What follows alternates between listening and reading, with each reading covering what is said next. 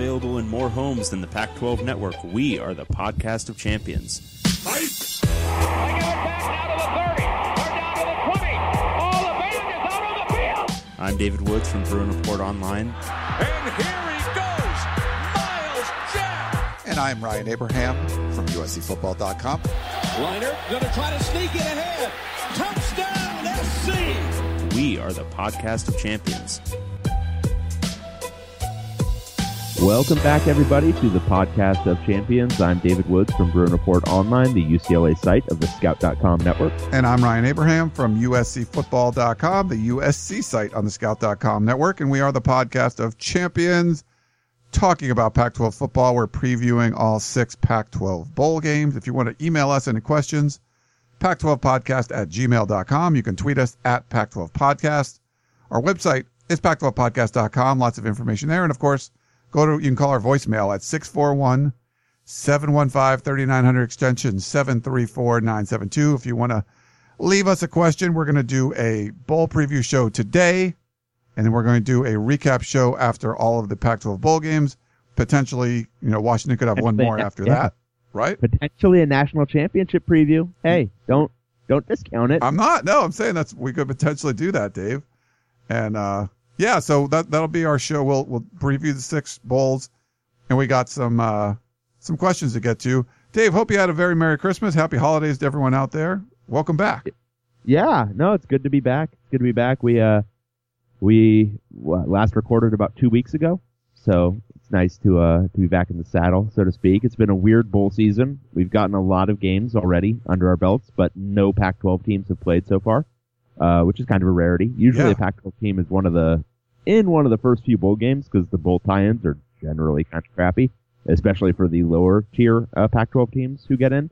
Uh, but this year, there were no lower tier Pac-12 teams who got in. It was the top six and nobody else. So we get, we only get six bowl games, but what we do get is choice. And that's nice. Yeah, that's it's a higher quality. It's funny. I don't know how many bowls you've been watching. I've been so I've just got back. I was traveling to see my in-laws down in Tennessee, so I'm back in LA now. But the I'm I'm right now in my office. I got Boston College and Maryland. Both you know, neither one has a winning record.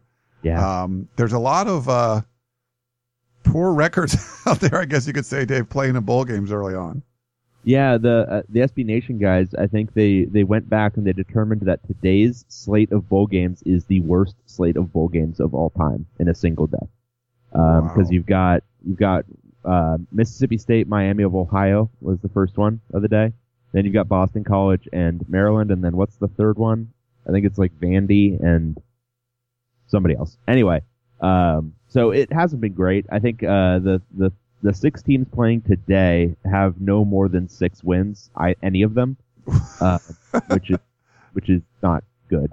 Um, but all of the Pac-12 teams that are playing have at least eight wins. Um, so the Pac-12 uh, at least showing out in their top six. So we're going to preview all of those games today and then take some uh, reader questions at the end. So should be a fun show. Do you kind of like? Would you rather have like a Las Vegas bowl in there with somebody that that snuck in at five and seven or six and six, or do you kind of like that?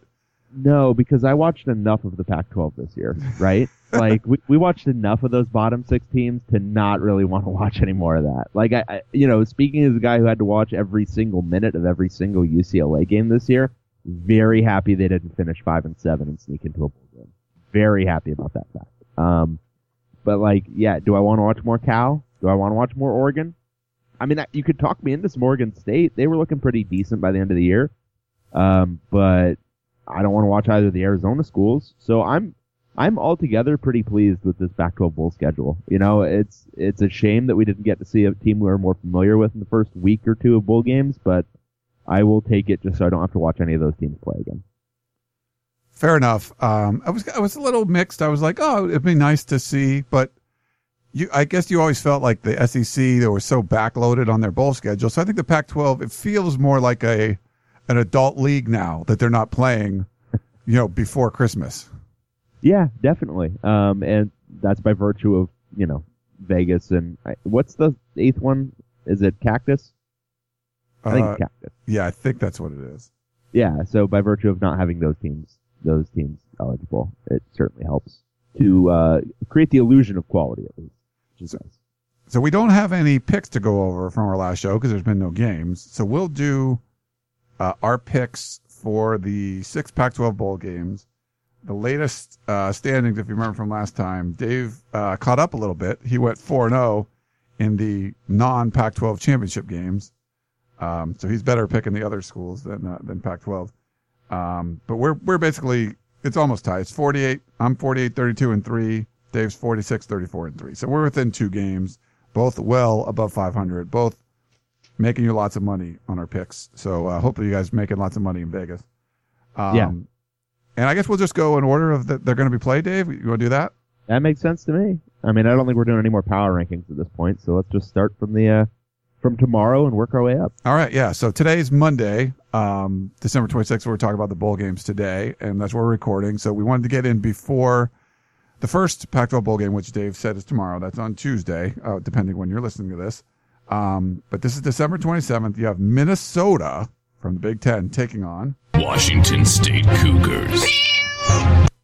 All right, this game will be on at 4 p.m. on ESPN in the Holiday Bowl in San Diego, California, in a very, very bad stadium called Qualcomm. Uh, Washington State favored by a whopping 10.5 points. That's the second biggest spread uh, in a Pac-12 related bowl game. We'll get to the next one uh, shortly. Um, probably the biggest news has nothing to do with this game. Uh, Luke Falk returning for his final season uh, was announced today. Um, so that's very, very good news for Washington State and Washington State fans. Um, you know, I was a kind of a, a Luke Falk doubter. I think probably eh, midway through last season. Um, but he's really shown himself to be, yeah, I, I don't think he's just a system quarterback. That, that term gets thrown around a lot. I think he has, uh, he has the kind of touch, the kind of ball placement that I think could translate to the next level. Um, he will get another year though to prove his mettle, which is very good. As for this game, um, you know, Minnesota, I think is a solid quality team. I watched a little bit of them this year. I watched them against Oregon State, and I think I watched them against, I want to say Nebraska and maybe Wisconsin. Um, they've done well beating up kind of weaker teams. Um, they've, you know, kind of done what they've needed to do, and they've lost to pretty much every good to very good team they've played. They lost at Penn State, they lost versus Iowa at home, they lost at Nebraska, and they lost at Wisconsin. Now, none of these games were blowouts. Um, they they lost by three to Penn State, by seven to Iowa, by seven to Nebraska, by 14 to Wisconsin. But they've been in pretty much every game they've played, and they've you know done what they've needed to do against. You know, there's a quality Northwestern win in there. Northwestern's not a bad team this year. Um, Oregon State, which I don't think is a bad team this year, they beat them by seven. So they're a quality team. I don't know if they have the firepower of Washington State when Washington State is peaking. The question is, will Washington State be up for this game? Um, Washington State has had a tendency uh, to kind of just have some weird games from time to time. Um, motivation can sometimes be an issue for Mike Leach teams. Um, you know, they lost Eastern Washington to start the year, got blown out by Washington. Um, I'm thinking Washington State wins this. I don't think they cover ten and a half. Um, I've got Washington State probably winning about a touchdown, something like a 31-24 result for Washington State. I think they've got just kind of more offensive firepower than Minnesota can bring to bear. Um, but Minnesota's played a lot of close games and they've got a solid defense. So I think Washington State wins. I don't think they cover ten and a half. Wow, you just jumped right in, Dave. All right. Um, well, first, okay. So you started this off. Qualcomm is an absolute dump. It's a dump. It's terrible. Such a It's the worst. It's like the worst stadium I've ever been in. It's awful. Uh, I'm not sure what's going to happen with the Chargers if they end up coming to LA, which actually would probably be pretty good right now because the Rams aren't all that popular. So maybe, you know. It's What have we they- learned, Ryan? What have we learned about NFL teams in LA? Doesn't work. It just doesn't work. Stop, stop compounding the problem by bringing more of them to not be supported. I mean, the Chargers are what are they this year? Aren't they like a five-win team or something? they just lost to Cleveland. Yeah. So okay, um, stop bringing these crappy teams to LA. I mean, it doesn't matter if it's a crappy NFL team, a crappy NBA team, a crappy college team, whatever it is. They're not going to get any fan support if they're crappy. If you want to, if you want to bring a team that's like a 12 win team to LA, great. But they're probably not going to want to move if they're a 12 win team. It's just, it's, it's a stupid idea. It's a The, stupid uh, idea. And bringing in uh the Rams, there should have been some rule that like you know a quorum of fans would have to approve the draft choice because drafting Jared Goff with the number one pick. And, you know, I, I like Jared Goff. I think he's a solid college quarterback, and I think he'll be a solid NFL player. He's not the number one pick in the draft. Anyway, Gotcha. continue with what you were saying. Well, the uh, it's funny because you, you get twenty something years of being used to not having to see like a bad NFL game Yeah. if you didn't want to. And so we were in. I was in Tennessee with like my in laws, family, and uh, I'm like, oh yeah, there's a game. I would the Rams will probably be on. We could turn that on, and it was like a different game. I'm like, oh wow, I don't have to watch the Rams.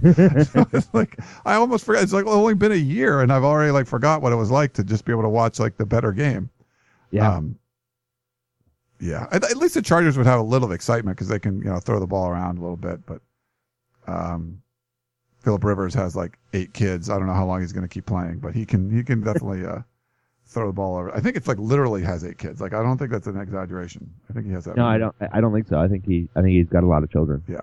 Um, I don't know how we went down there, but okay. So Qualcomm's terrible. which is fine. Kids are kids are kids are fine. They're great. Yeah, yeah. Yeah. Um, you're on your way. You're on your way Yeah. there. Um, yeah. I'm, I'm I'm a quarter of the way there. I still got a long ways to go because I'm on zero.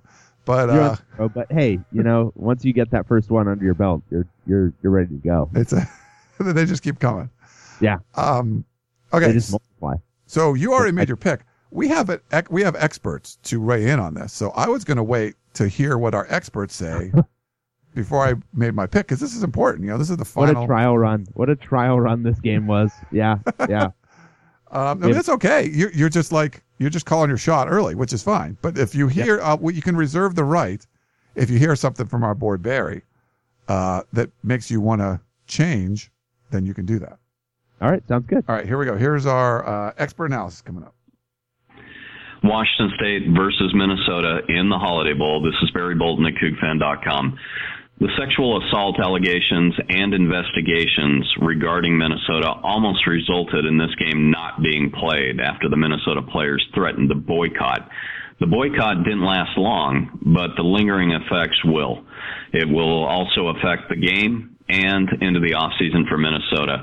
On paper, Washington State should tear up a depleted Minnesota secondary, but Minnesota can still bring pressure. And if Falk doesn't have enough time on a consistent basis, that could, of course, balance things out. Offensively, Minnesota has a powerful running attack, and they have a quarterback who can run. The last time out against a running quarterback, Washington State wore down in the second half versus Colorado in Week 11. They lost the lead and the game in the second half. Washington State on offense will be challenged, but in the end, it's hard to see Wazoo being contained for all four quarters. The big question here is the Cougar D. They know what's coming. Can they shut down the Minnesota run game? Can they try to force Minnesota to beat them with the pass? Something that Minnesota has not done well all season in trying to go through the air. Everyone always talks about the importance of a fast start, but it's critical here for two reasons. One, the Cougs have had some extended slow starts this season and made life difficult on themselves at times. Two, the longer that Washington State lets Minnesota stay in the game and gain confidence, the better for Minnesota and the worse for Wazoo. On paper, it's a mismatch. Washington State should win this game going away, but games aren't played on paper. Tuesday, 4 p.m. on ESPN, we'll find out if Washington State can put together back-to-back nine-win seasons. Thanks to uh, Barry for calling in and uh, giving his preview of the game. Um, so a couple of things. Yeah, I think it's huge that Luke Falk's coming back. Um, the way he can sling it all over the field. Uh, it's going to be, it just makes the Pac-12 North that much more interesting. It's already very interesting up there. So um, another great, should be another great Apple Cup. Uh, we'll see if they can get off the snide and beat an FCS team to start the season next year. But uh, good stuff there. The boycott I thought was really interesting, Dave. And I don't know, I started read, I didn't read too much into it, but I started reading some of it. And I, I love reading like the comments, the Twitter comments, and people are like, the charges were dropped or whatever, and uh, or you know that that I guess there was consent given on video, like all this crazy stuff that was going on. But then more people came in the room that weren't uh, consensual. There was like ten people involved, and it's obviously ten people got suspended.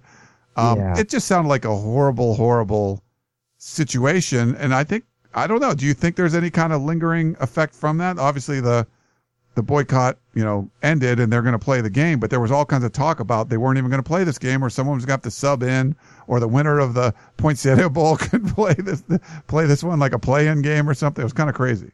Yeah, it's hard to judge that sort of thing. My whole thing on that is like, I love when you know players you know use their platform to you know make some other stand about something. Great. Um, pick something better than this. I mean, it's at best it's a he said she said thing, but at worst it's really really bad. And so just don't use this as like a platform to protest or it's just eh, maybe not the right thing. Anyway, um, yeah, I don't, I don't know how it would affect the game. Um, it kind of depends on the mentality of that locker room, the whole deal. Um, if they're really just, you know, so bent out of shape about, you know, the players being suspended that they're not going to come out and perform, I, mean, I guess that's a possibility. Or if they're fired up to, you know, take out their aggression on another team, that could play in their advantage. I'm not sure the way that would play out. It's always tough to gauge without knowing like the chemistry of a locker room, how that stuff is going to uh, play out on the field. Um, I don't know. Where do you stand on that? You know, it seemed like it seemed like it was early enough where they could kind of put it behind them. Um, does it, you know, was practice? It was thing were things impacted earlier on? Yeah, but that was like, I don't, I don't think it's going to be too big uh, of a factor, but it was there. It was something that the you know players were talking about, and there was had to be negotiations, and you know potentially not playing the game. So it was something to think about besides all the other stuff you got to think about, like finals and getting ready for the bowl game and stuff. So I don't think it has zero impact. I'm just not sure it's going to have that big of one. The problem is for bowl games, there's so many things that happen between your last game and the bowl game. Uh, and you're talking about 18, 19, 20 year old kids that break up with their girlfriends or there's so many things that happen between now and then and you see teams come out that were playing hot at the end of the year and play like crap in a bowl game, or were playing like crap and play great in a bowl game. Um, I think that's just kind of the nature of. It's just you know it's uh, you know almost a month later in a lot of these kids' lives, and you're just don't not sure all the things that have happened and what can motivate them and what can't. I don't think it would have a positive impact, but you know it'll probably be meddled in with all the other stuff, you know, all mixed in. Uh, I'm not really sure it'd be that big of a deal. I do think the, you know, if you, talk about running quarterback, and Washington State's had some problems with that. You know, most people do. Um, is that something where it kind of wears the the Cougars down? Uh, they weren't able to come up with an offense ex- explosion early, and it keeps it close. Uh, that's how I think this game would be close, uh, Dave. Is if it's something like that where I, I think Washington State could come out and score, go up twenty one nothing, and just kind of blow them away. But if it's not if it's not an offensive explosion to start, I think Minnesota is good enough to to keep it close, and it'll be like a more of a Big Ten kind of feel, and it won't be a, a two touchdown win, and they wouldn't cover the spread. So where where what are you picking? That's, That's a very good question. I'm kind of going back and forth in my head. Do I want to just go against Dave? Um, you know, I'm gonna. I think I'm, I think it's to be one of those things where it's to be closer than we think. That Washington State wins, but it's just it gets uglied up. It just gets there's mud yeah. and whatever. Nut. So I'm, I'm to go with Minnesota as well getting ten and a half. Yeah, and they always, I don't know if this is true. I always feel like the Holiday Bowl kind of a crappy game. Maybe that's just my own residual history with it. It used to be great. It used to yeah. be really, I mean, one of the more exciting ones. And, uh, it's just not anymore. I think when Pacific Life stopped being the sponsor, it's like, I think it's probably when it was. I think it's when the Big Ten got involved. Who was it before? It was the Big 12, right? Yeah, the Big, Big 12. 12. Big yeah. 12. But then that was, I mean, that was Baylor just destroying UCLA in 2012. So, yeah, yeah. Anyway. All right. Well, we'll agree on that one. Uh, Minnesota. So you're not changing your pick after hearing Barry. Nah, no. He only reinforced my already strong belief. Nice. Um, yeah, we'll see. Let's. Uh, I'm looking forward to watching that one though. So okay, so that was the first bowl game. Next up, we have this one's going to be a little team called Indiana uh, not the basketball team because they're pretty good, taking on Utah Utes. All right, this one's on Wednesday, December 28th at 5:30 p.m. on Big Fox. Uh, this is the Foster Farms Bowl in Santa Clara. Six and six, Indiana playing number 19, Utah eight and four. Uh, Utah is favored by six and a half points. Um, I'm gonna I'm gonna not be stupid this time, and we're gonna instead go to Brian Swinney, who will tell us all about the Utes going into this game. All right, here we go. The University of Utah is going to head off to Santa Clara, California next week for the Foster Farms Bowl. They'll take on six and six Indiana out of the Big Ten. Indiana coming in with an interim head coach after dismissing their coach at the end of the season. The Utes finished the season with a bit of a stud, eight and four on the year, but lost their last two. One of those at home to Oregon, and then on the road to Colorado as the Buffs went on to win the Pac-12 South championship. Utah one of the stranger stories in college football this season. Uh, Joe Williams retiring two games into the season, coming back a month later, and then putting up all conference performance all season long was arguably the best running back in all of college football after his return, uh, culminating with a 332 yard performance at, in the Rose Bowl against UCLA earlier this season. The Utes, though, outside of Williams, struggled again on offense. It's what they do year in and year out. Not a ton of production in the passing game. In this season, Troy Williams was pedestrian throughout much of Pac-12 play. And uh, this is going to be a huge game for the University of Utah offense. Not necessarily for the players. We'll see what kind of motivation they have ending up in a bowl game they didn't necessarily want to be in, but mostly for the coaching staff. And that's not Kyle Whittingham. That's his offensive staff, mainly offensive coordinator Aaron Roderick. If the Utes put up another poor offensive performance, particularly in the red zone where they've struggled all season long, Roderick's job could be on thin, thin ice, and we'd probably have to expect an offensive coordinator change at some point this off season. Uh, the defensive side of the ball, you know what you're getting out of University of Utah. They had a great, great defense again this season, led by free safety uh, Marcus Williams. He's probably going to leave for the NFL draft after this season, this being his junior year. Right next to him was Chase Hansen, who's also very good at that safety spot. The Utes are going to lose all of their starting cornerback. That's four of them. Justin Thomas, Brian Allen, Dominique Hatfield, who may or may not play in this bowl game. This, uh, against Indiana due to some disciplinary reasons, and Reggie Porter. But the Utes do have that strong offensive line, excuse me, defensive line again, led by Lowell Lotulelei and Hunter Dimick, who had 14 sacks this season. The linebacking corps, we'll see what they look like against Indiana. But this is going to be a strange matchup for Utah. They're significantly more talented than Indiana is. If they want to come out and just enforce their will, they can absolutely do that and beat this Indiana team by two or three touchdowns. We'll see what kind of motivation they have, and if any of these players, particularly Marcus Williams and uh, and Garett Bolles, the offensive lineman, along with Lowell Lotulelei, if they're looking ahead to the NFL draft and they want to jump early, or if some of the seniors who may possibly be drafted are looking ahead to that draft and not necessarily focused on the bowl game prep. Should be an interesting one. Utah should win this, but again, it's going to come down to motivation and also that offensive execution in the red zone where Utah struggled for much of the season. All right, good stuff from Brian. Um, so Indiana has had a whole lot of drama coming into this game too, kind of like Minnesota, but different. Uh, Kevin Wilson, their coach. Uh, so Indiana's not a great program. They went six and six this year. Typically, after a six and six year, your head coach might get an extension at Indiana. Not certainly not fired or resigned. Uh, Kevin Wilson uh, was fired, resigned. I don't know he resigned, but it was forced um, due to some treatment of players issues, the whole deal. Um, so his defensive coordinator Tom Allen is now the head coach going into this game, and this presents an interesting question about motivation again.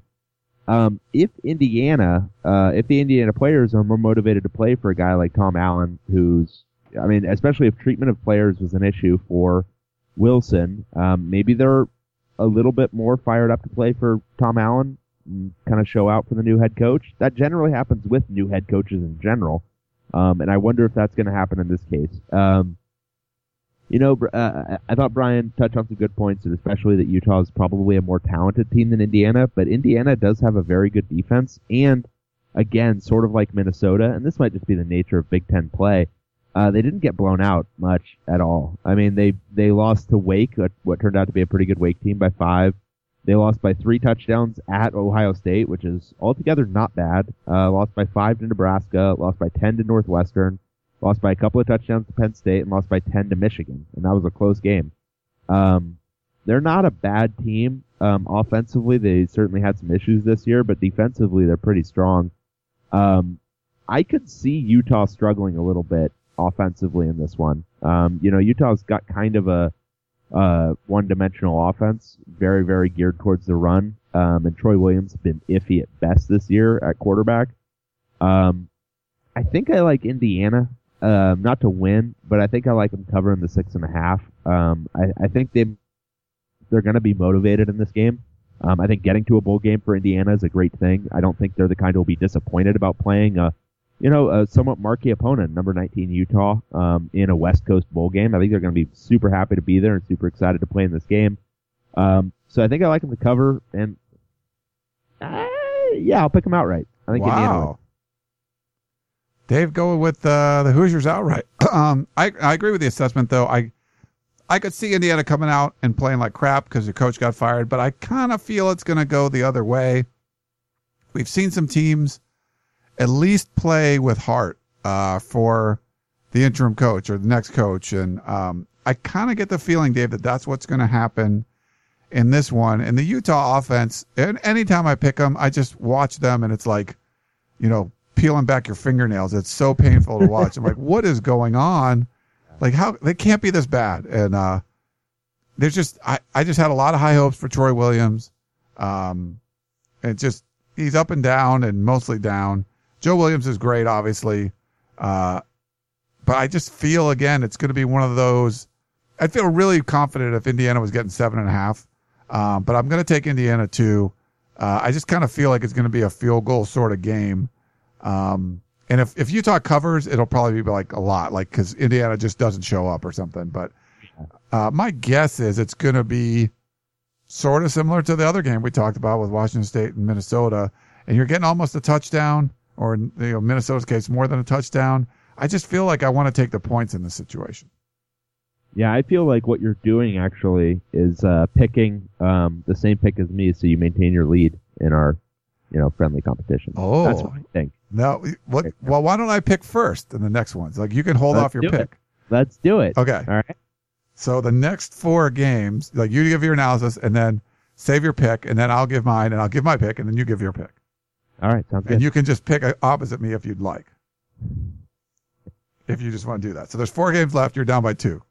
Um, Yeah, do it. I mean, I could switch one of those, but I just feel like no, no, no, no, no, no, Okay. no, no, no, no, no. Okay, so uh, next up, so those are two stadiums that Dave and I are not real fans of, uh, Qualcomm. Oh, and, uh, Levi Stadium is butt too. and that's new butt. Like at least Qualcomm's old butt. No, it's fresh butt, but it's still butt. Uh, this one I, I don't think you like as much. I kind of like. I've never covered a bowl game there, but I've done the Army stuff there, which I always have a pretty good time. Um, down in San Antonio, we have uh, Oklahoma State taking on Colorado Buffaloes. It's the Alamo Bowl, 6 p.m. on ESPN on Thursday. Oklahoma State, number 12 in the country, 9 and 3, uh, but kind of with an asterisk. They're really 10 and 2 um, because they lost a really BS game to Central Michigan. Anyway, uh, they're playing Colorado, number 10, 10 and 3, uh, number 10 in the country, number 1 in our hearts. The Colorado Buffaloes. Um, Colorado favored by 3. Imagine that. Colorado favored by three over number 12 team in the country, Oklahoma State, in a bowl game at the end of the year. And they were, they were not in a bowl game last year. Go Colorado. Um, this is great. Let's, let's, let's listen to what Adam Munsterteiger has to say about the Buffs in this game. Colorado prepares for its first bowl game in nine years without its defensive coordinator. Uncle Phil opened up his pocketbook and Jim Leavitt left Boulder to join Willie Taggart's new staff up there in Eugene. Sources tell me Leavitt set to earn 4.8 million on a four-year deal with the Ducks, the most lucrative contract for a coordinator in Pac-12 history. Joe Tumpkin, who joined the Buffalo staff two years ago, the same time Leavitt actually arrived in Boulder, is going to be making the defensive calls for the Buffaloes in the Alamo Bowl. He's moved from coaching the safeties and now he's coaching the linebackers in Leavitt's absence. Mike MacIntyre, the head coach, actually has uh, a lot of experience coaching defensive backs, so he's moved over to help out with the safeties now. Tumpkin, uh, he was viewed really by the players as a co-defense coordinator already. He had a big hand in the the game plan and halftime adjustments, and even you know would have his suggestions throughout a game called uh, defensively. He was a defense coordinator at Central Michigan before arriving in Boulder, so it's not a, an unfamiliar hat for him to wear.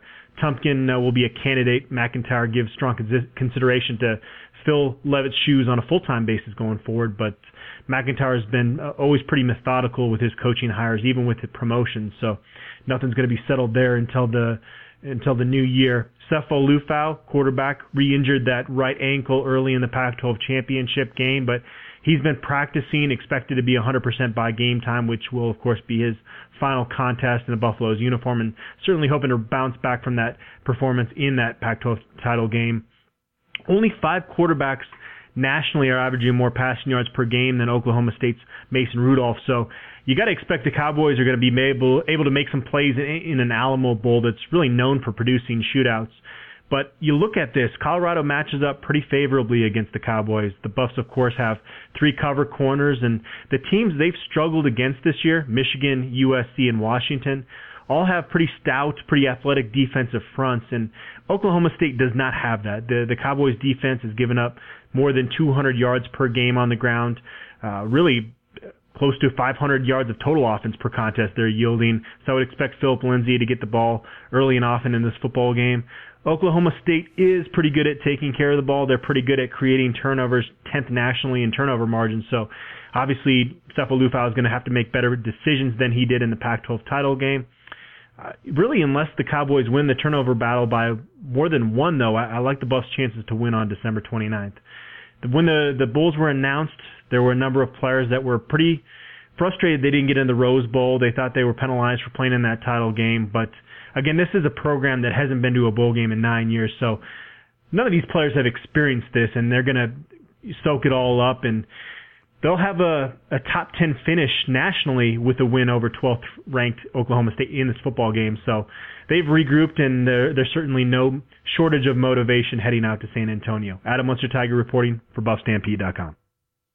Great stuff from Adam. Um, so looking at Oklahoma State, uh, they have the one BS loss to Central Michigan where the play that Central Michigan won on shouldn't have counted. Of course, they were playing a close game with Central Michigan, which is their own fault.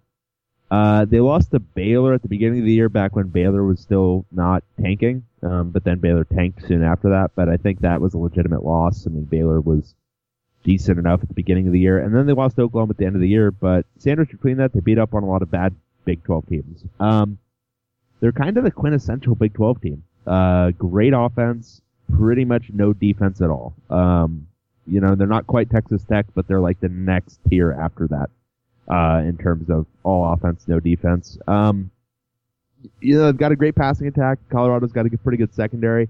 And I think Adam hit on the key point, which is Colorado's offense, which isn't quite at the level of Colorado's defense, um, has been stymied a little bit by athletic fronts this year. Uh, Oklahoma State doesn't have that. So Colorado should be able to move the ball. I think it's going to be a pure shootout. Um, but what's your take, Ryan? What's your take Right. on this football game? Okay, so if I just wanted to, I figure you're going to pick Colorado because uh, you know you, you, think so? you love the Buffs. Um, so I was thinking what I wanted to do, trying to not take that into consideration. But I, I was a little, the fact that the the Buffs haven't been in a bowl game in I think 48 years. I think that was the was Yeah. something like that. I think it Um, was 49. Yeah. So to be unhappy that you fall out of the Rose Bowl, I, at that point it's just like, hey, making a bowl game's a pretty big deal. Um, Oklahoma State, I, I like the. I, I don't think Colorado's going to be able to shut them down despite the athletic corners. Um, they're able to score a lot of points. I like the way they're playing towards the end of the year. Um, and I, you know, I'm not, it's, it's nice that Sefo Liufau is, is, is practicing, but you're almost better off if he was just out and Steven Montez just could prepare and be in there because it doesn't seem like he's as effective when he has to eventually come in the game, which he almost certainly does. I mean, almost certainly has to do. Um, he does better, it seems, when he prepares as the starter than coming off the bench. Um, I do like a lot of points in this game. Uh, and I think that's going to favor Oklahoma State. So I'm going to take, this is my third time, third time picking against the Pac 12 team and taking the points. I'm going to take Oklahoma State plus three. Buffs. I'm all buffs. I'm all buffs all the time. Okay. Um, I, I think their secondary is good enough to limit Oklahoma State's very prolific passing attack, and I think Colorado will be able to move the ball consistently against Oklahoma State, like pretty much every other team was able to do this year. So, uh, yeah, give me the Buffs. I think they win by like seven to ten. Wow, nice. Um, I, I think the other factor is that this is their first bowl game. Like this, they haven't, they don't have any experience to kind of rely on. So, if you're a little disappointed that you're in this one and you haven't been in a bowl game in quite a while, none of the players on the team, obviously, uh, I think that could play into a factor. But who knows? I mean, as a Pac-12 fan, you want to see Colorado come out and play really well. Um, I think you know winning uh, ten games is an amazing accomplishment, and Mike MacIntyre deserves all the credit he's been getting. I just kind of like Oklahoma State in this one. Okay. Uh, and that doesn't, Dave. You're not going to cry or anything, right? Because you no, no, okay. no, no, no. I mean, you've been wrong before. I've been so wrong a lot. We both, yeah. Uh, usually not with with Colorado for some reason. Okay, so are they going to win the, the coin toss again? You think? Well, I think that. I mean, that's obvious. Yeah, that's duh. Like, okay. Yeah. So that, that that's like a point and a half, I think, in Vegas if you win the coin toss.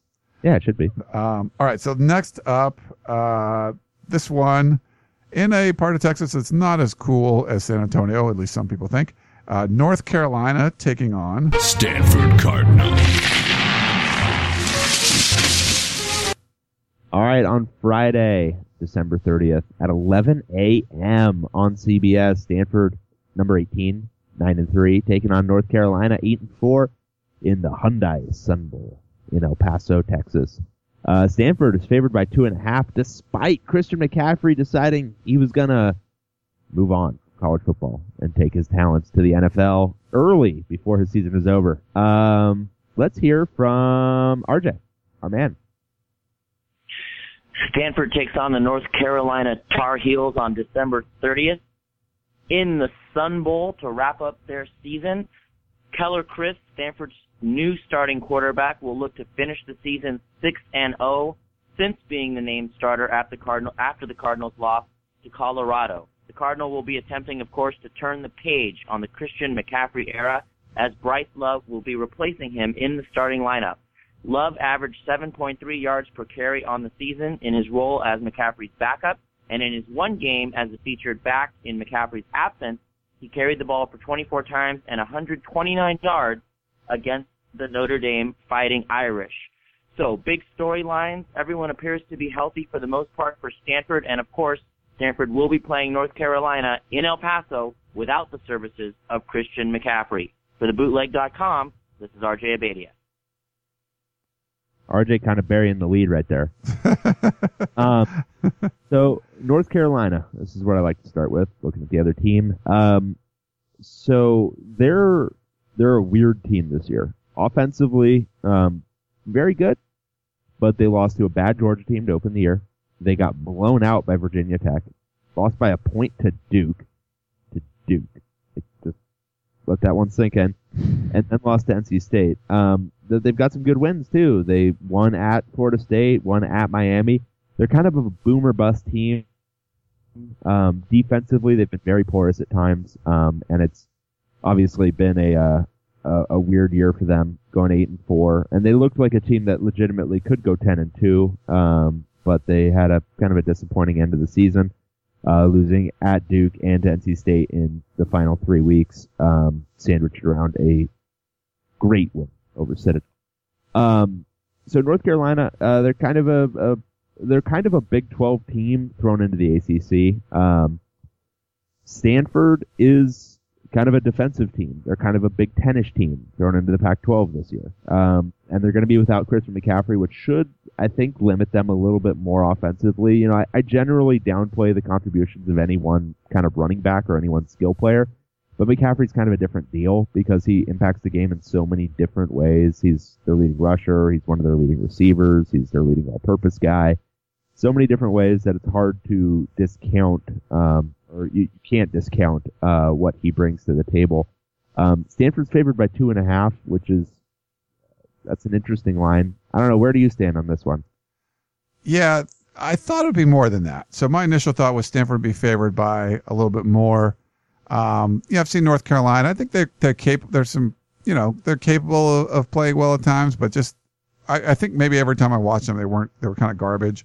Um, Stanford is just like I think people still look at Stanford from the beginning of the season and uh, getting blown out by the state of Washington and not looking favorably on things. And they played so much better. And and like like RJ said with with Keller Chryst there, they seemed like a different team. Uh, I love the way Love runs the football.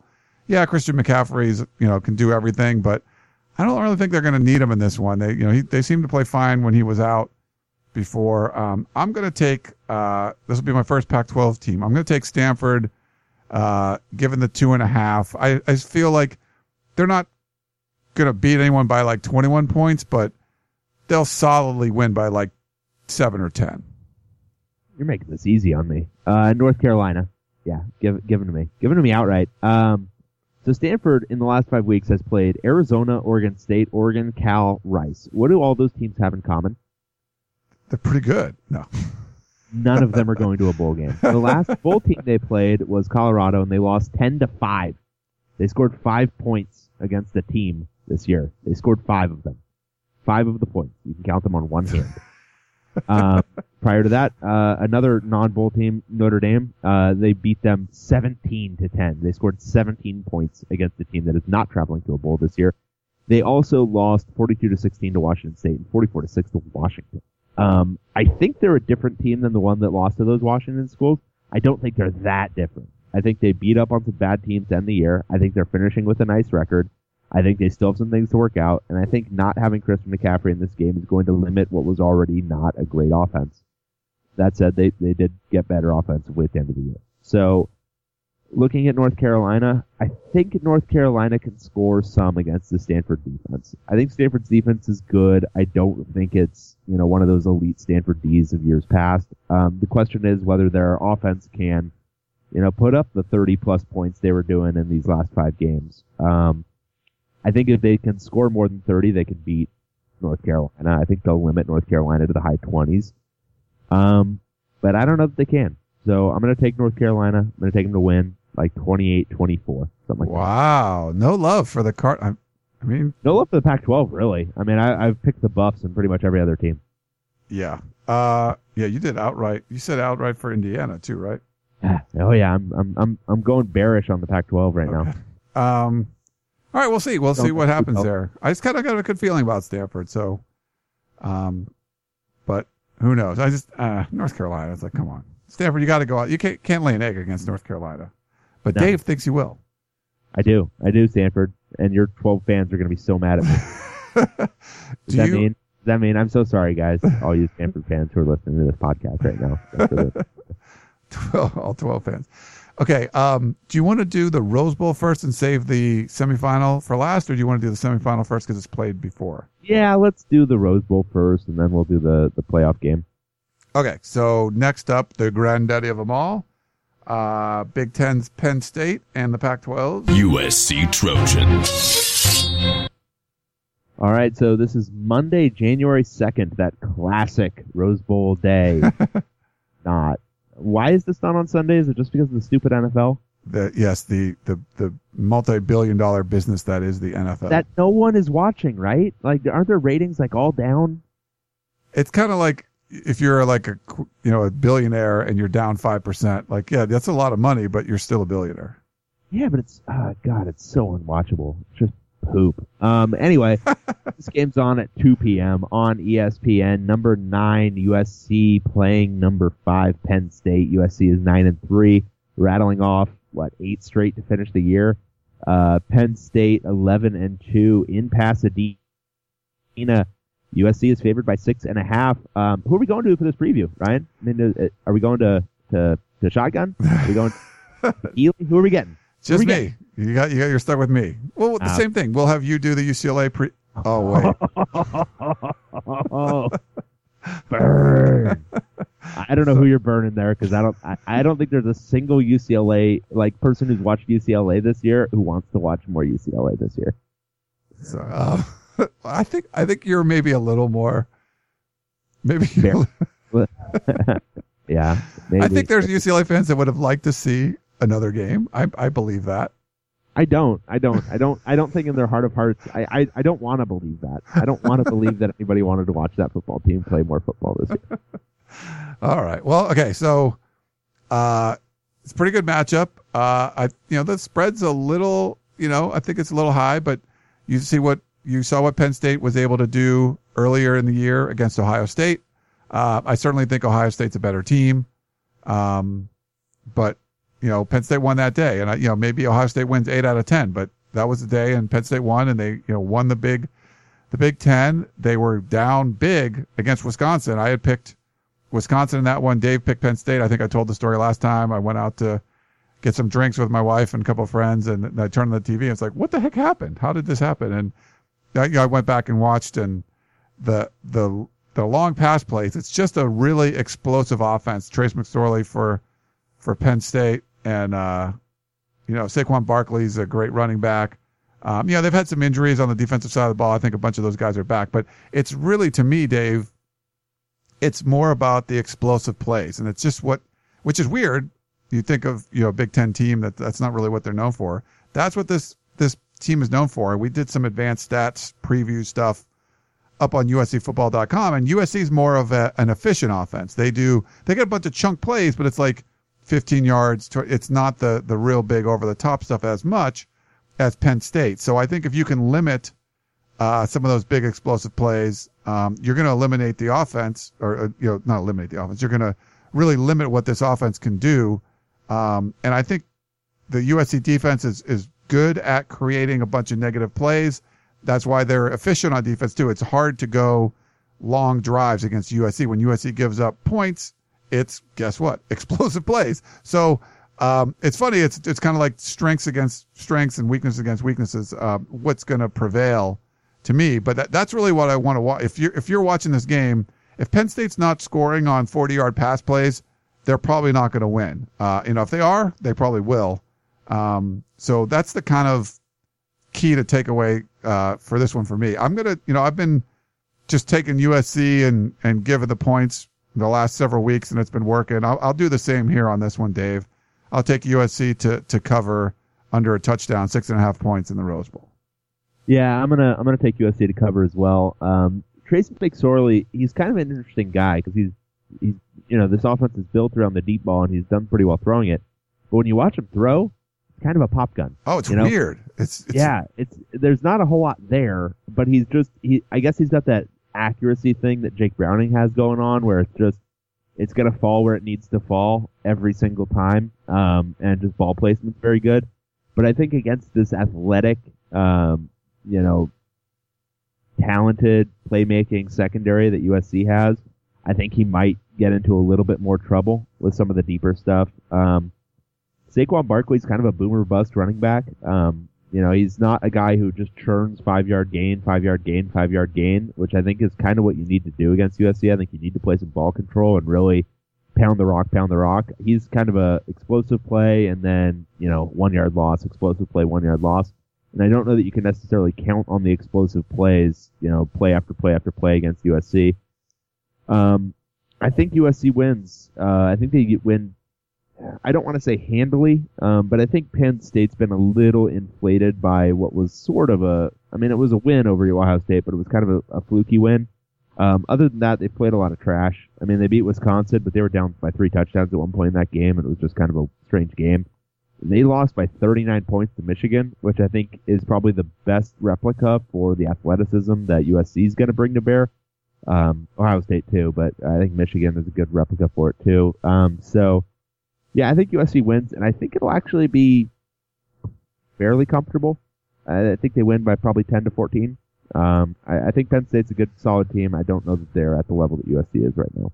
Yeah, no, I, I agree. Well, you know, we'll see. Um, I just like the way this USC defense has been playing. Now they've given up some big, some big plays, and if Penn State does that, like I said, but when you saw them, some of the big pass plays against Wisconsin, Dave, it looked like a little five seven guy was trying to jump up Yeah. and defend the pass. It was just kind of like they weren't like perfect passes hitting guys in stride. They were like underthrown, and the DB didn't know what he was doing, and the guy goes up and catches it and makes a big play. I I just don't think that's going to happen as much against SC.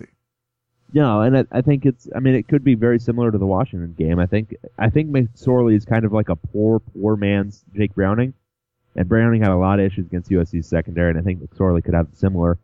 And um, Yeah, I just think uh, USC is kind of primed to end the season strong, and I think from a motivation standpoint, you know, you always have to worry about the LA team, you know, whether it's USC or UCLA in a bowl game, whether they're going to be motivated for it. I think for the Rose Bowl, USC is going to be up for it, especially after the way they started the season. I don't think motivation is going to be a factor, and if this team is up for the game, um, their talent's going to, I think, just win out pretty strongly. All right, we'll see. Uh, should be a good one. Uh, what's that? Number five and number number nine. Nine. Yeah. Yeah. Uh, pretty good one there. And then this is the one. This is the one. The potential to be two. Um, I don't know if you know this team. There's a team called Alabama that's pretty good, and they'll Uh-huh. be taking on our very own. Washington Huskies. All right, on New Year's Eve, but thankfully at 12 Pacific, um, so not not not not going to impinge too much on festivities on ESPN. Number four, Washington playing number one Alabama. Washington's 12 and one. Alabama's 13 and 0 in the Peach Bowl college football playoff semifinal in Atlanta. Alabama favored by 14 and a half. That is the biggest spread of any Pac-12 bowl game. Um, yeah, let's let's let's hear from our man Fetters before we weigh in. All right, here you go. This is Chris Fetters of Dawgman.com covering the University of Washington for the Scout.com network. And uh, here giving you guys a bit of a preview for the Peach Bowl between number one Alabama and number four Washington. And the game will be played on New Year's Eve at the Georgia Dome in Atlanta at 12 o'clock uh, Pacific time, 3 o'clock Eastern. And um, yeah, I don't. I mean, I know there's there already been a lot to talk about in this game in terms of just the kind of David versus Goliath mentality, East Coast versus West Coast, SEC versus Pac-12, and all that good stuff. Um, I think the odds makers opened this game up at about a 14 to 16 point uh, spread for the Crimson Tide, which doesn't sound wholly unreasonable. Probably could be more um, if they weren't dealing with some injuries and, and some other things like that. But again, you know, you're talking about the number one team in the country, the Alabama Crimson Tide, um, a powerhouse. They they seem to be doing it on all fronts, especially defensively. Um, it's really hard to find a, a a weak link in that defense. And and you know, I know a lot of Crimson Tide fans are probably asking what could that defense have possibly been if if they had been able to stay healthy, if they had kept Eddie Jackson healthy, their All American defensive back for the entire year, Shaun Dion Hamilton, players like that. So um, it's going to be a really, really, really tough task for Washington's offense. But uh, they have shown that they're pretty potent in their own right and um, and can get the job done and move the chains. Now the only question is, can Jake Browning rise to the occasion? Sophomore quarterback has a touchdown to interception ratio of 42 to seven, but arguably his three worst games were probably Washington's toughest three games at home in their loss against their lone loss against USC, and also on the road at Utah and the Pac-12 title game against Colorado. Even though they blew out Colorado, it was really a defensive effort, getting three interceptions in the third quarter. Browning went nine for 24 on the night. He he really managed the game uh, pretty well, despite obviously not having his A game uh, throwing the ball. So you know, at this point, it really does look like it's going to be a pretty titanic struggle for Washington to get going offensively against a, a defense in Alabama that's nearly scored as many times as touchdowns they've given up, which is such an astounding statistic. I don't even know where to begin. I've never even heard of such a thing at the collegiate level, uh, maybe at the high school level or something, but never in college, especially at the the Power Five level. I mean, the, some of the things that they're doing defensively is just incredible. Uh, starting with that defensive front with guys like Jonathan Allen and Tim Williams and Anderson and all, and and, and just kind of goes on and on and on. So Washington obviously has their uh, their work cut out for them offensively. Defensively, I think this is an offense that Washington can hang with. They really have to disrupt Alabama's uh, true freshman quarterback Jalen Hurts. They really have to get after him a little bit, take him off his spot, but at the same time, they need to contain him. They cannot allow him to get loose and use his legs as a weapon. He ran for nearly a thousand yards this year, so he basically is an, uh, an extra running back. And Washington's done an okay job. They they obviously gave up a ton of yards against uh, Arizona with Brandon Dawkins, but and then Sefo Liufau, who's obviously banged up, they handled him very well. So those are probably the two biggest threats in terms of running the ball that they've seen this year. And um, I think in terms of the secondary, they really can uh, kind of disguise and disrupt things for Hurts, kind of get his eyes a little uh, funky, as it were. And then special teams, I think they have a chance in terms of they've got some return guys as well. You know, obviously John Ross and Dante Pettis have done a really, really good job returning the ball this year uh, for Washington. So they're going to have to be great in all three phases. Chris Petersen has, has talked about it many times that you know, they're going to have to play their perfect game. This is going to be by far the toughest test that Washington's faced all year. And, um, and clearly, I mean, you know, for a chance to go to the national championship game in Tampa on January 9th, they're going to have to play their absolute best. You know, at this point, I'm not envisioning a Washington win. In fact, I think if they can keep it, you know, to a low double digit number, I think that really bodes well for them at this point. But you never know. I mean, a, a lot of funky bounces. Washington certainly has to win the turnover battle which they've done really, really well all season long. That's one thing that they have done uh, better than nearly everyone else in the entire country. So they have to keep doing that really well.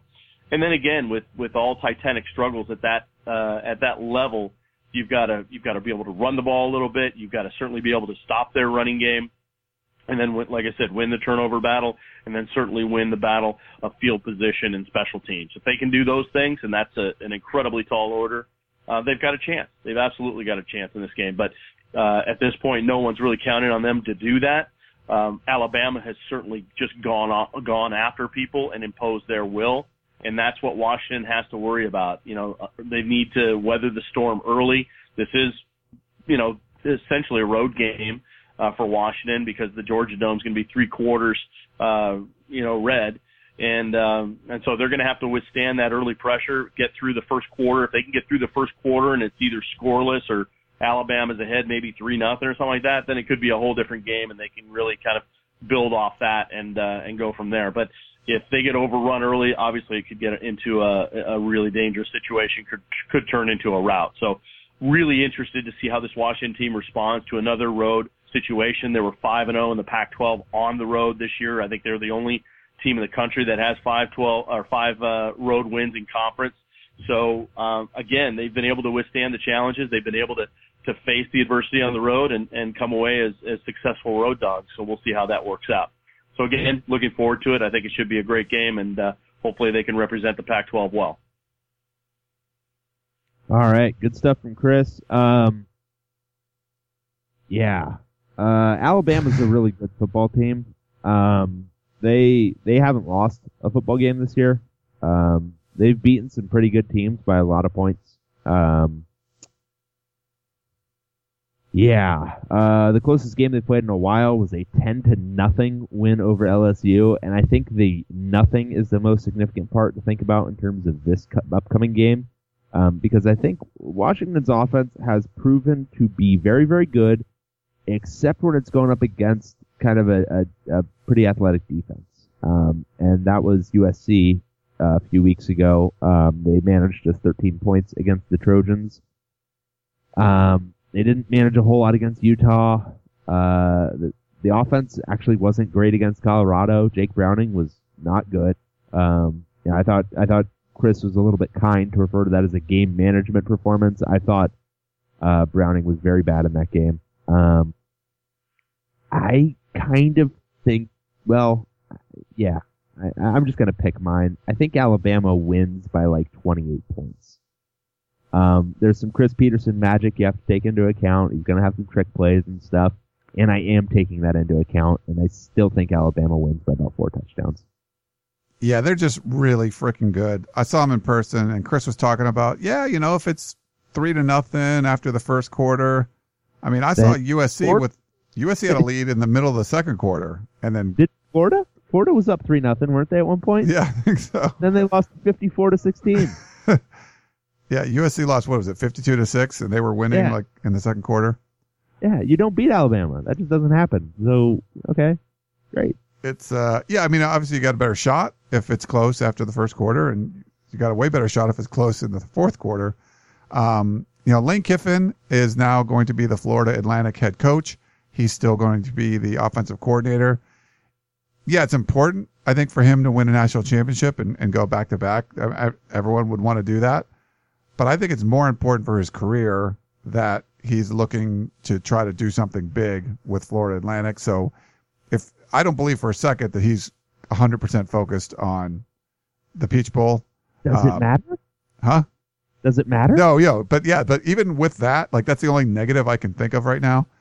Um, I don't think it's going to matter. You, like you said, Jake Browning was not impressive uh, in that game. I mean, we were talking. There was like a handful of completed passes in the first half of that championship game. I just don't think that's gonna that kind of effort's going to get it done. Not that Washington's going to necessarily come out and play that way, but you you you you want this Washington offense to get significantly better against a significantly better defense, and that's a lot to ask. You know, um, I'm not ruling anything out, but you're you're putting your money down. It's like I would every time I would be taking Alabama and laying the points. There's just no way I could justify not doing that. Now, I, I sure I'll I'll give Washington a chance. You know, there's a chance there. I mean, it's not like it's impossible they could win, but like Chris was saying, a lot of things are going to have to go the Huskies' way, and then we've seen that happen for teams where a lot of things kind of go their way, and then it still kind of falls apart at the end. It's like you got to have a lot of things go your way, Dave, and then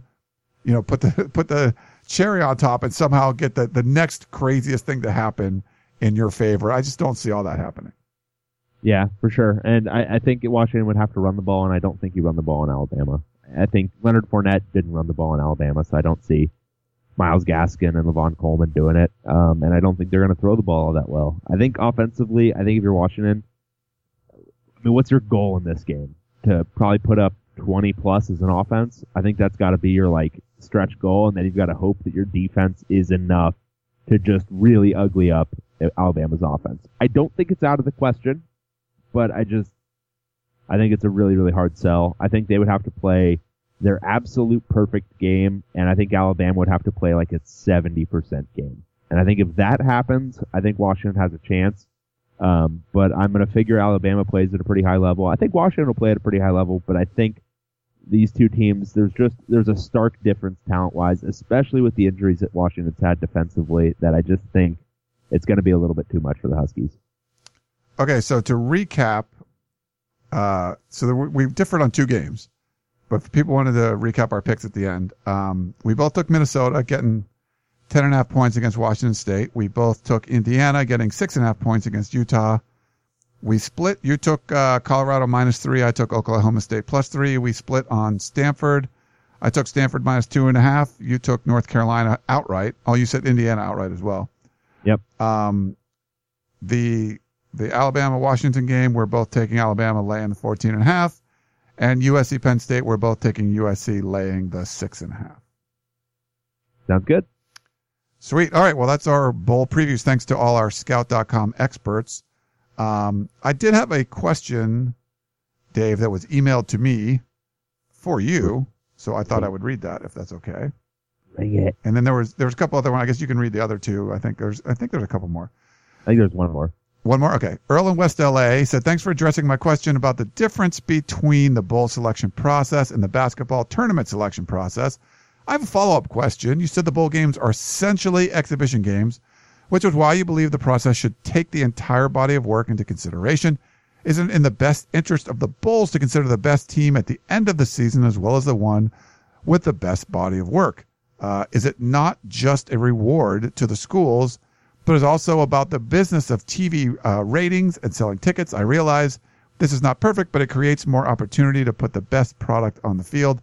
Thanks again for the great podcast. Your chemistry is dynamic, and I, for one, thoroughly enjoy what you do. Happy holidays, Earl in West LA.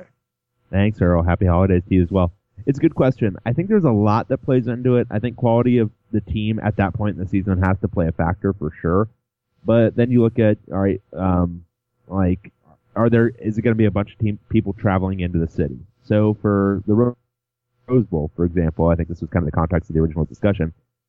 No, no USC fan is staying in a hotel in Pasadena, right? Or staying in downtown or whatever it is. Colorado fan, maybe, you know, 10,000 of them travel out, 20,000, whatever the number is, um, come out for the game. They stay in hotels. They do the whole thing, um, boost the economy a little bit. Not that it's that significant over the holidays because LA is getting a bunch of tourist traffic anyway.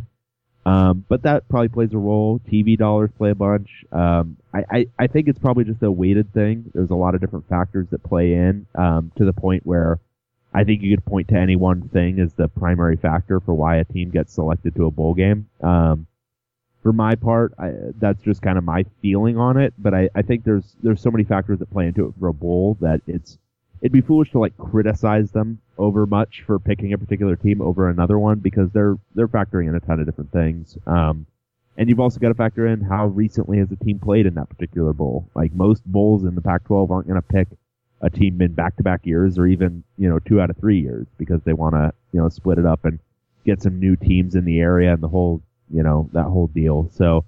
Um, and I think it changes based on the bowl. I think particular bowls, you know, I think for like the Sun Bowl, for example, in El Paso, they want the tourism dollars, but they also want to see different teams because they have a whole historical cachet with their bowl game.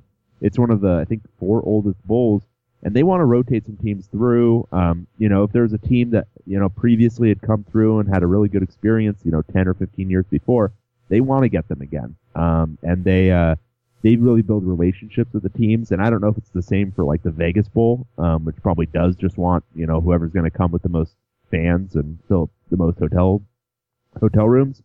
Um, but I think it varies depending. And I think there's a ton of factors that play in. For my part, because of all those factors, I consider it basically a wash. And I would prefer to see the team that I would just prefer to see go in order, essentially, of, you know, who won the Pac 12. That's the team that's either going to the Rose Bowl or going to the playoff. And then after that, it's whatever the division leader was who lost in the championship game. They go to the Rose Bowl because they had the best, the second best season, unless, you know, there was something crazy in the other division. But that's just my feeling on it. I, and I, and I, I, I don't get me wrong. I really don't care strongly.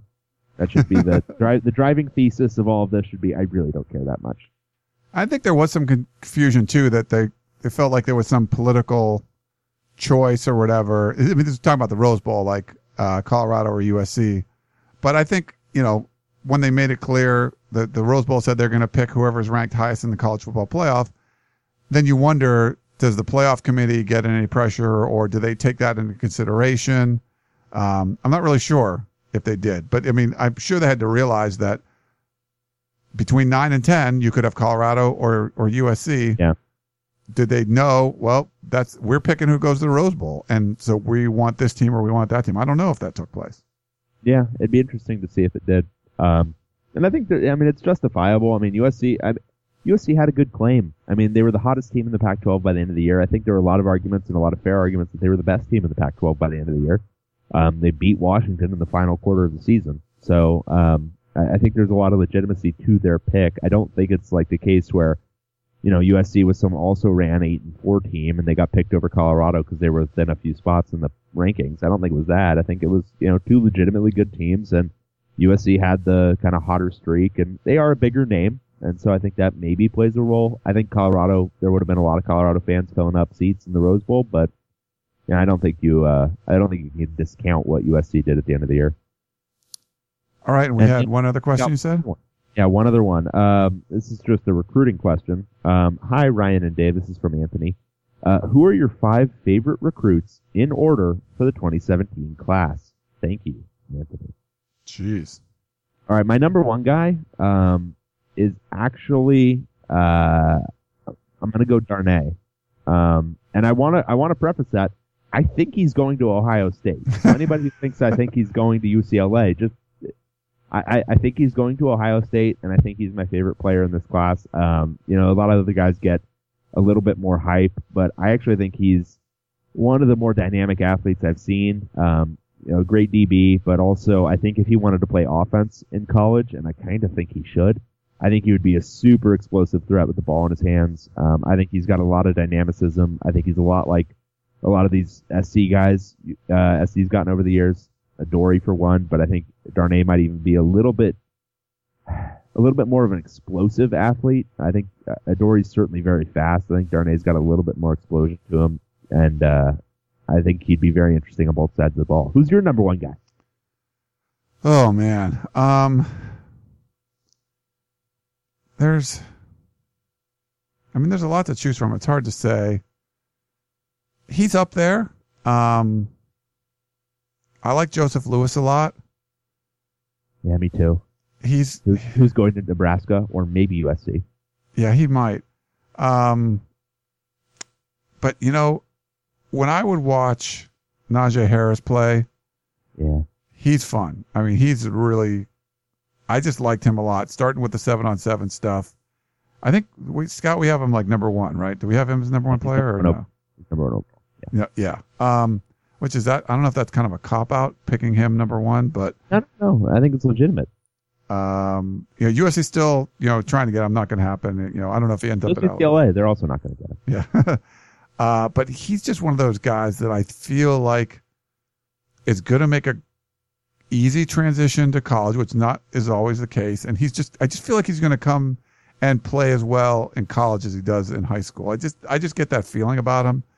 And he's not one that talks all the time. So you don't really get, you don't get overexposure from him. But like our, our guy, Brandon Huffman is able to, to talk to him a lot, you know, when, Yeah. when you get him. So I, I'd probably put him number one, Dave. You mean best in the business, Brandon Huffman? Brett, yeah. Apologies, Apologies, Greg Biggins, but best in the business, Brandon Huffman. Yeah. Um, no, they're, they're co-best in the business. We're, we don't have preferences here.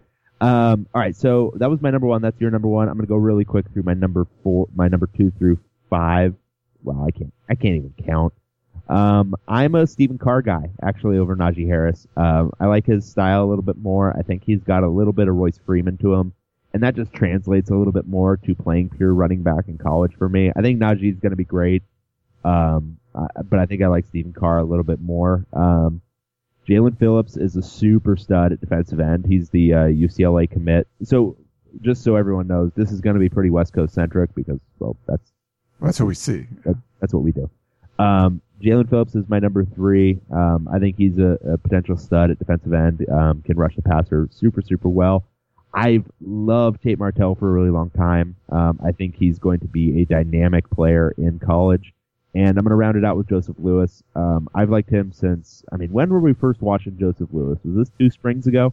I think so. When he was like 14 Yeah. and he's already like 6'1 and just a freak. Um, you know, he, he's somewhat inconsistent motor at times, but when he's going, um, he's got such a weird dynamic package of tools. I mean, he's like 6'3", 210-ish, um, but super fast, great hands, um, can leap, uh, and can really play with some edge when he's, when he's super locked in, and I think he will be in college. So I think he's a really fun player to watch, but that'd be my top five. Yeah, it's. I mean, it's funny. It's West Coast centric, but there's a lot of top ten guys. Like I would put after Najee, I'd probably put Holmes there, and he's. I do think he ends up going to. uh You know, the the Ohio. Ohio, State. That's probably where he ends up going. Um, Phillips is cool. I like him, but I would put. I like Stephen Carr a lot. I've kind of covered him, and the fact that you have two like five star running backs on the West Coast, both a little different. Um, both bring a whole lot to the table. They're you know just. I don't know. They're both fun to watch. I think both of those guys are going to make the transition well. Um, we mentioned uh, Joseph Lewis, which um, I like a lot. But you, you, the guy you mentioned, Tate Martell, who I haven't really followed so much recently. Like it's not because you know USC hasn't been involved in him. Right. But I loved watching the kid play, and I moved around and stuff. But you would see him at seven on seven tournaments and like throwing the ball all over the place. I went to a Steve Clarkson camp. Him and Shea Patterson were going through like special drills and just killing it and just both doing great. I love Shea Patterson a lot. I think he's going to do good things at, at Ole Miss. But to what then Tate Martell would like, hey, put me in at cornerback and put me in. He's like he's not a big guy. He's a little dude. Um, but I sometimes and I'm I'm not a small guy, but I for whatever reason I start rooting for like the smaller guys in high school to make it to college and like do big things. Um, and he's just kind of one of those guys that he can do. He's just such a good athlete. He can play all over the field. And uh, I'm curious to see what happens uh, with him at the next level. Yeah, absolutely. So those are our top five, and I think that's it for us. Nice. Oh, hey, somehow we went hour and 15 minutes again. Um, I don't know how we do this. Like, no matter what, I, th- I thought it'd be a short one. and It, it, it ended up not being. No, not so much. Uh, cool. All right. You have anything else, Dave, or we should wrap it up? Let's wrap it up. Wrap it up. Uh, Dave's a little under the weather, so hope you're feeling better, Dave. You had some hot tea. Yeah, I drank a bunch of hot tea, so hopefully I sound okay. I could- Um, yeah, I was croaking pretty bad before this. I could not tell at all. So uh, great stuff. That is David Woods from Bro.